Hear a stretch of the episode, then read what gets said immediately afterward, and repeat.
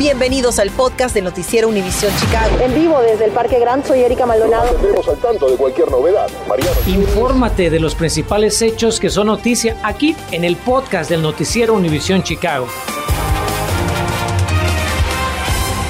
Hola, ¿cómo están? Espero que bien. Nosotros muy agradecidos de que nos permite entrar en el calor de su hogar.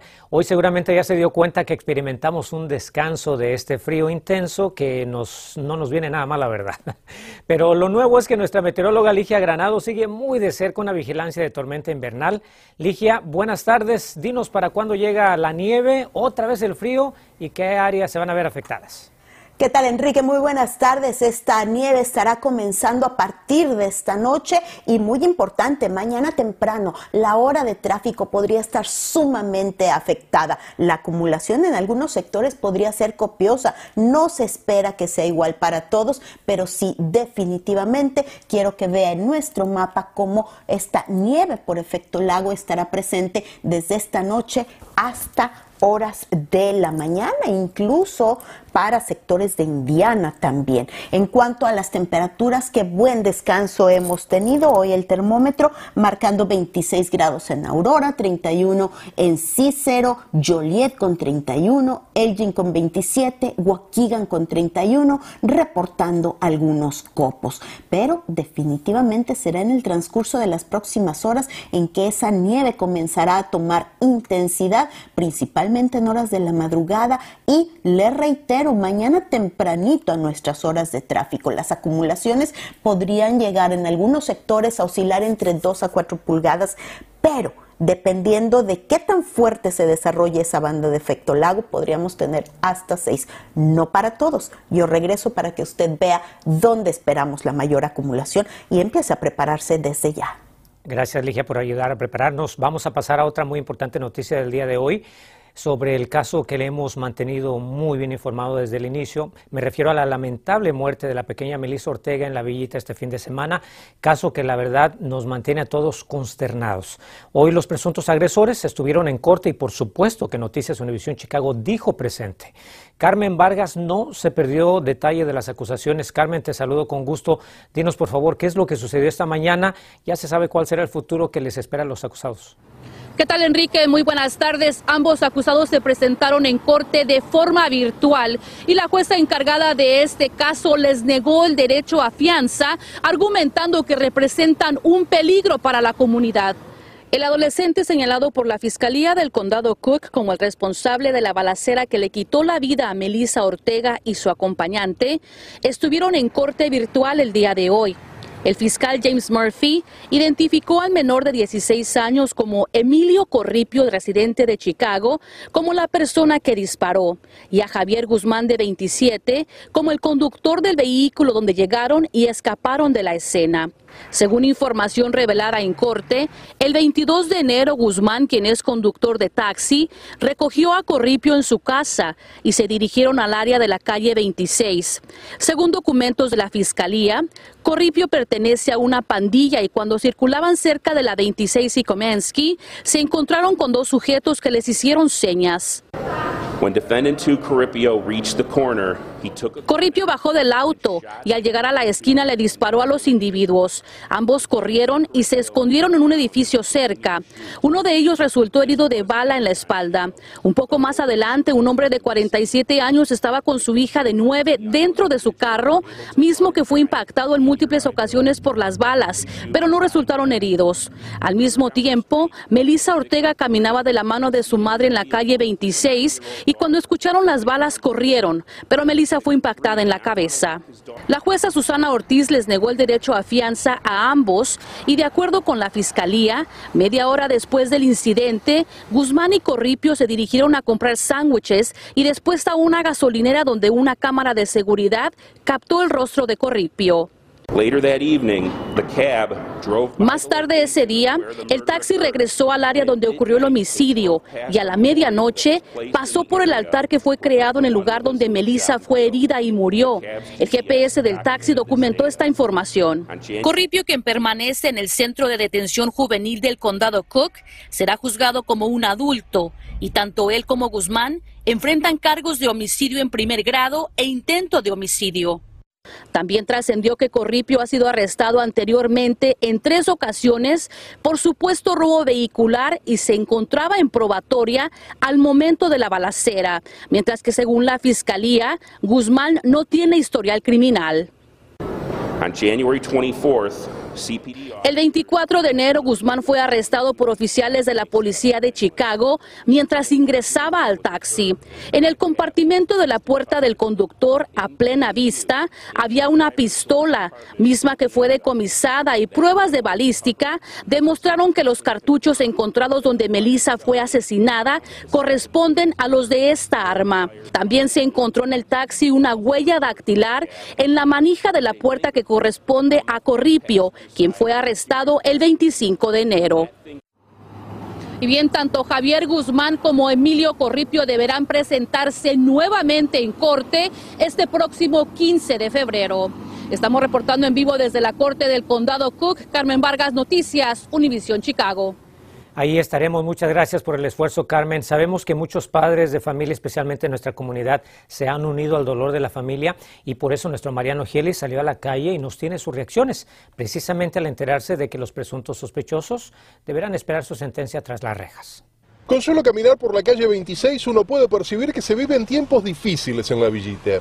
Si la pandemia y el incremento de la violencia habían puesto a esta comunidad al borde de la ebullición, pues el asesinato de Melissa Ortega ha sido la gota que rebalsó el vaso.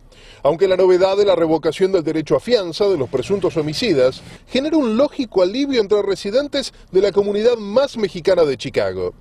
Hola jefa. María González y su nieta, Brisa, nos la cruzamos mientras iban a hacer las compras al supermercado.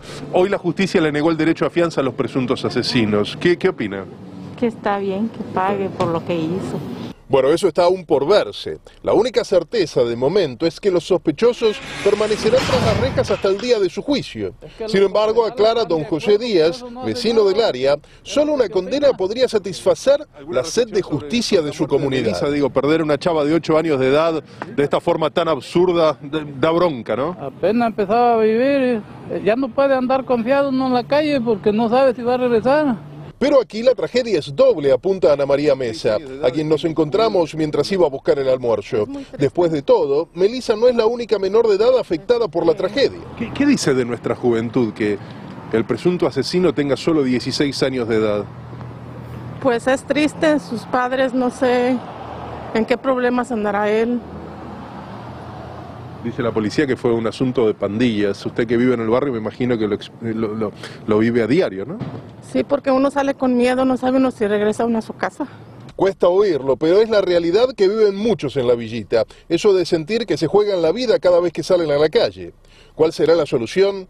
Pues por ahora no parece haber una a la vista, aunque un juicio rápido y justo a los presuntos asesinos de Melissa podría ser un buen comienzo. Mariano Gielis, Noticias Univisión Chicago. Y por supuesto en Noticias Univisión Chicago vamos a continuar dándole cobertura continua a toda la nueva información que se genere referente al caso de Melissa Ortega y usted podrá acceder a toda esta información en nuestros noticieros y en todas nuestras plataformas digitales. Ahora tenemos una alerta local. Cierran varias calles del centro de Chicago debido a un objeto sospechoso. La policía de nuestra ciudad confirma que recibieron una llamada sobre un artículo dentro de un abrigo que estaba haciendo ruido en la cuadra 100 norte de la avenida Michigan, aparentemente en las afueras del banco Citibank. Esta es una noticia en desarrollo. Le vamos a tener más información en cuanto esté disponible. Hay una nueva alerta de dos sitios que realizan pruebas de COVID y donde las autoridades encontraron anomalías. Le contamos cuáles son para que evite dolores de cabeza. Recuerde el caso del joven Juan McDonald. Escuche lo que hace su familia para que el policía que lo mató de 16 tiros no salga en libertad. Le tenemos muy buenas noticias para los clientes de Nicor Gas. Le diremos a partir de cuándo va a haber una reducción en su factura.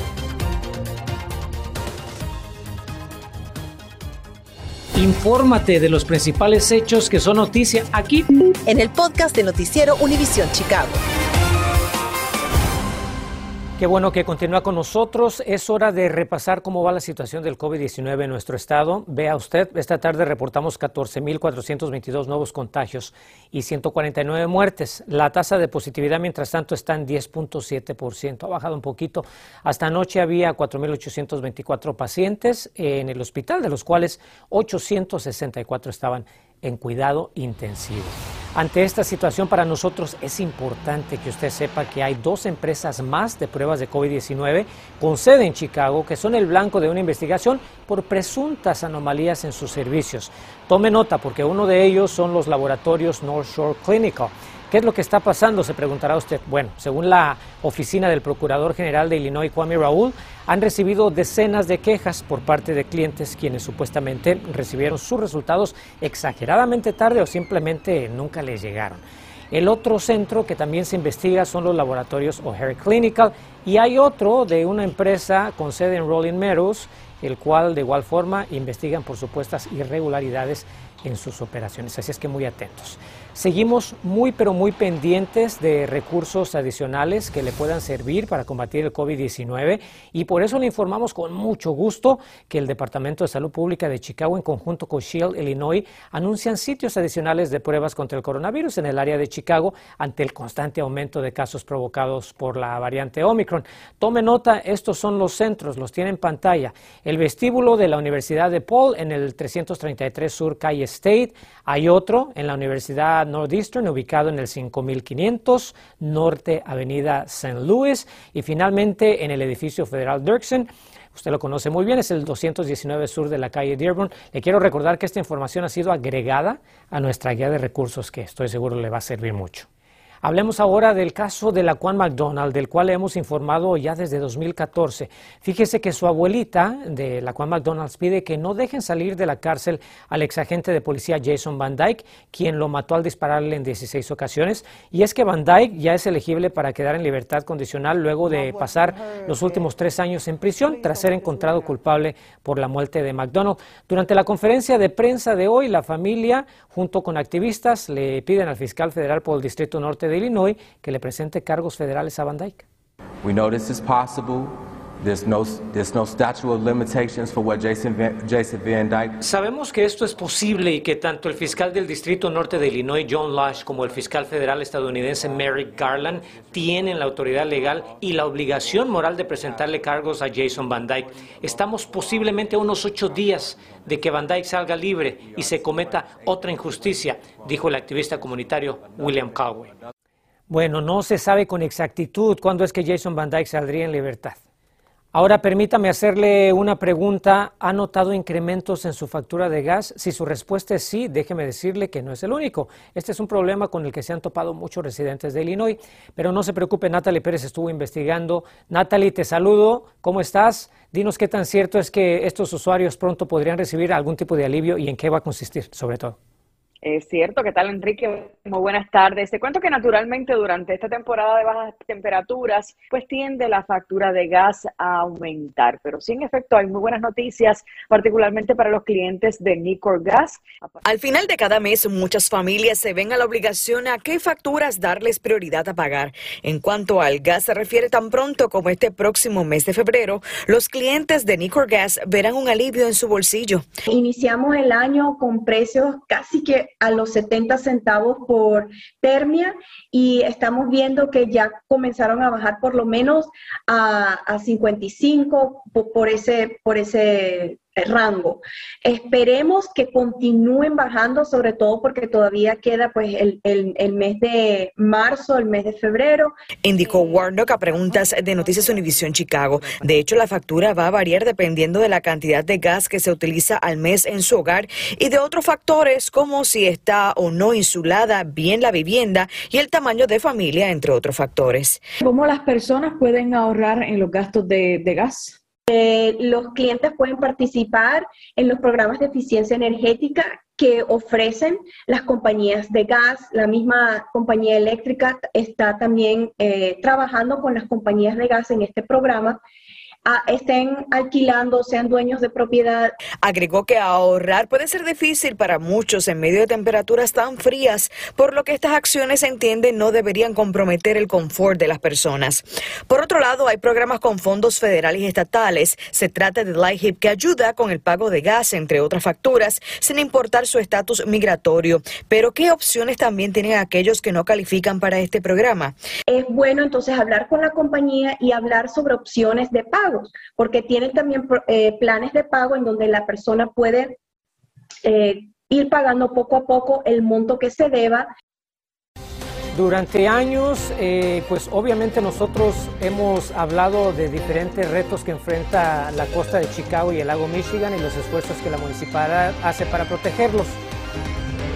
Cuando regresemos de la pausa, usted ha escuchado a nuestra meteoróloga Ligia Granados, que seguirá el frío, así es que puede ayudar necesitado, regalándole un abrigo que ya no usa. Le hablamos de un nuevo programa que hará este proceso de donación increíblemente fácil.